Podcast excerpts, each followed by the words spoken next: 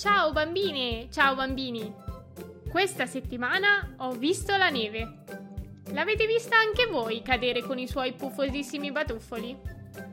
A me piace proprio tanto, anche perché mi ricorda che si avvicina Natale. Ma ne parliamo fra poco. Oggi è sabato 5 dicembre. Io sono la giornalista Illy e siamo pronti per andare a scoprire le notizie della settimana. Andiamo!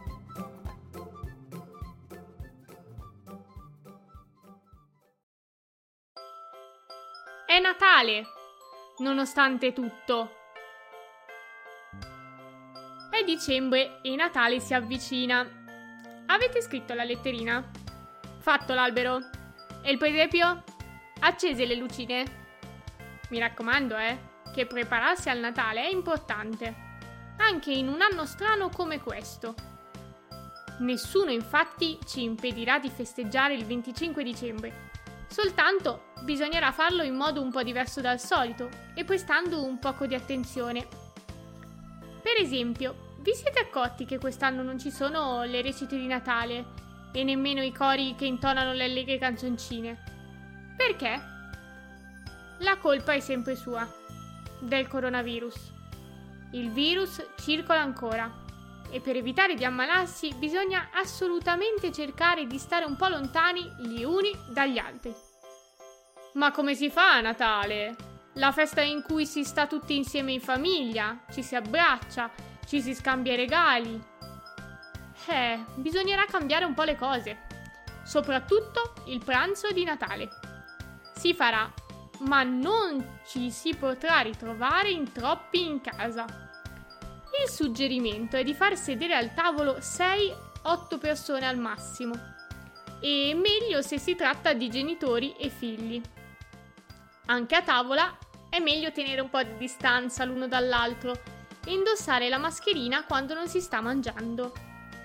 È importante anche cercare di festeggiare insieme alle stesse persone, sia a Natale sia a Capodanno, in modo da non vedere troppa gente diversa in pochi giorni e rischiare di diffondere il contagio. Il governo ha poi stabilito che, come succede già adesso, non si potrà uscire di casa tra le 10 di sera e le 6 del mattino, nemmeno durante le feste. Anche la messa di Natale, che di solito inizia a mezzanotte, è vietata. Probabilmente si anticiperà alle 8, così come scendere in strada a Capodanno a fare il conto alla rovescia in attesa del 2021. Proibito spostarsi in regioni diverse dalla propria dal 21 dicembre al 6 gennaio e anche andare a sciare, le piste, dove normalmente in questo periodo si ritrovano tantissimi sportivi, sono state chiuse in Italia, Francia, Germania e Austria. A Natale, Santo Stefano e Capodanno non si potrà nemmeno uscire dal paese in cui si abita e molti sono preoccupati che le persone anziane che vivono sole rischiano di passare le feste senza nessuno. E Babbo Natale? Beh, lui viaggia sempre solo con le sue renne quindi non deve preoccuparsi di tenere le distanze. Per gli spostamenti poi tutti i governi gli hanno dato un permesso speciale per raggiungere le case di tutti i bambini del mondo.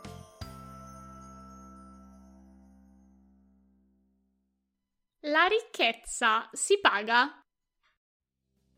La parola della settimana è patrimoniale. È una parola piuttosto difficile che viene da un'altra parola, patrimonio, ovvero l'insieme di ricchezze sotto forma di banconote, case, aziende che una persona possiede. La patrimoniale è una tassa sul patrimonio, cioè qualcuno sa che cos'è una tassa? Meglio fare un passo indietro. Le tasse sono dei soldi che i cittadini danno allo Stato per permettergli di far funzionare scuole, ospedali, polizia, ma anche di aiutare le aziende in difficoltà e di sostenere i più poveri. Per tutti questi servizi, come potete immaginare, servono molti soldi e lo Stato li raccoglie per l'appunto con le tasse. Di tasse ce ne sono di diversi tipi. Una famosa, che si chiama imposta sul reddito, viene pagata da cittadini e imprese in base a quanto guadagnano. Chi guadagna di più, paga di più. Chi guadagna meno soldi, paga meno tasse. La patrimoniale funziona più o meno uguale, però non riguarda i guadagni, bensì l'intero patrimonio di una persona. In pratica si contano le case, le automobili, le barche, le opere d'arte e il eh, denaro di una persona. Se mettendo insieme tutto questo patrimonio si raggiunge una certa somma di denaro, allora quella persona pagherà la patrimoniale. Oggi la patrimoniale in Italia non c'è, ma in questi giorni alcuni politici politici hanno proposto di chiedere questa tassa a chi possiede beni per oltre 500.000 euro. L'idea è recuperare dei soldi chiedendoli a chi ne ha di più e cancellare o abbassare agli altri le tasse. Per ora è solo una proposta, ma è bastato per discutere. Secondo voi questo sistema è giusto oppure no? Arbitra da Champions. A fischiare l'inizio di una partita del torneo di calcio più prestigioso d'Europa, per la prima volta c'era una donna. Lei si chiama Stéphanie Frappard, è francese e mercoledì scorso è diventata la prima arbitra di una partita di Champions League. E beh, che c'è di strano? No, niente ma finora non succedeva tanto spesso di vedere una donna arbitrare una partita di uno sport che per tanto tempo è stato considerato solo adatto ai maschi. Mercoledì in campo a Torino c'erano due grandi squadre, Juventus e Dinamo Kiev, ma tutti gli occhi erano puntati su di lei. Frappar, però, non si è lasciata intimorire, anche perché il suo mestiere lo sa fare benissimo. Lei ha 37 anni, da piccola ha giocato a calcio, ma a 13 ha deciso che più che fare gol le interessava studiare le regole del calcio. Così, con fischietto e cartellini rosso e giallo nel taschino della maglietta, Stefanie Frappard ha iniziato ad arbitrare le squadre giovanili. Poi ha arbitrato europei, mondiali e olimpiadi di calcio femminile. E infine è entrata nel mondo del calcio maschile, facendo l'arbitro anche per la Serie A francese.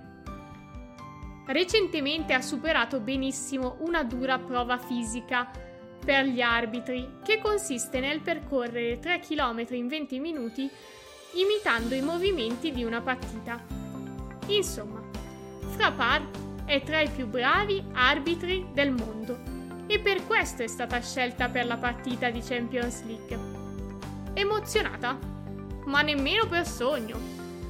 Arbitrare una sfida maschile, ha detto, seppure di questo livello, non mi sconvolge. Il regolamento e la sua applicazione sono uguali per tutti, maschi e femmine.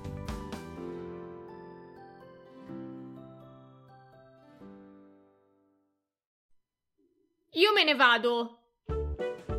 Io me ne vado. Ha urlato così un uomo di 48 anni di Como, ma alle sue parole la moglie non ha dato troppo peso, visto che queste sono cose che a volte si dicono quando si litiga anche alle persone a cui si vuole bene, perché si è proprio arrabbiati. Solamente che questa volta l'uomo da casa se n'è andato davvero e appena uscito dalla porta ha iniziato a camminare, forse per schiarirsi le idee e far sbollire l'arrabbiatura. Fatto sta che cammina, cammina, l'uomo ha percorso 420 km e dopo sette giorni si è ritrovato a Fano, nelle Marche. Fermato da una pattuglia della polizia, ha spiegato la sua avventura e ha aggiunto di essere uscito di casa senza portafogli, né auto, né telefono e di aver mangiato soltanto quello che gli ha dato la gente che ha incontrato. Gli agenti hanno avvertito subito la moglie dell'uomo, che nel frattempo si era giustamente preoccupata, eh? che ha immediatamente percorso 420 km in auto per andare a riprenderlo. La scala della Tour Eiffel C'è scala e scala. Quella della Tour Eiffel, il monumento simbolo di Parigi, vale una fortuna. E martedì scorso un collezionista ha sborsato 274.000 euro per averla. E pensate che non l'ha comprata nemmeno tutta. In vendita, infatti, c'erano soltanto 14 gradini della scala a chiocciola in ferro che per più di un secolo ha unito il secondo piano al terzo della torre. La Tour Eiffel è stata costruita nel 1889 da Gustave Eiffel per un grande evento chiamato Esposizione Universale. E a quel tempo non c'era certo l'ascensore. L'ascensore ha sostituito i gradini soltanto nel 1983 a quel punto si decise di togliere la vecchia scala e di dividerla in pezzi, in 24 pezzi, l'ultimo dei quali è quello venduto questa settimana. E gli altri? Uno si vede ancora al piano terra, prima di salire sulla Tour Eiffel. Altri si trovano in musei francesi e in collezioni di tutto il mondo.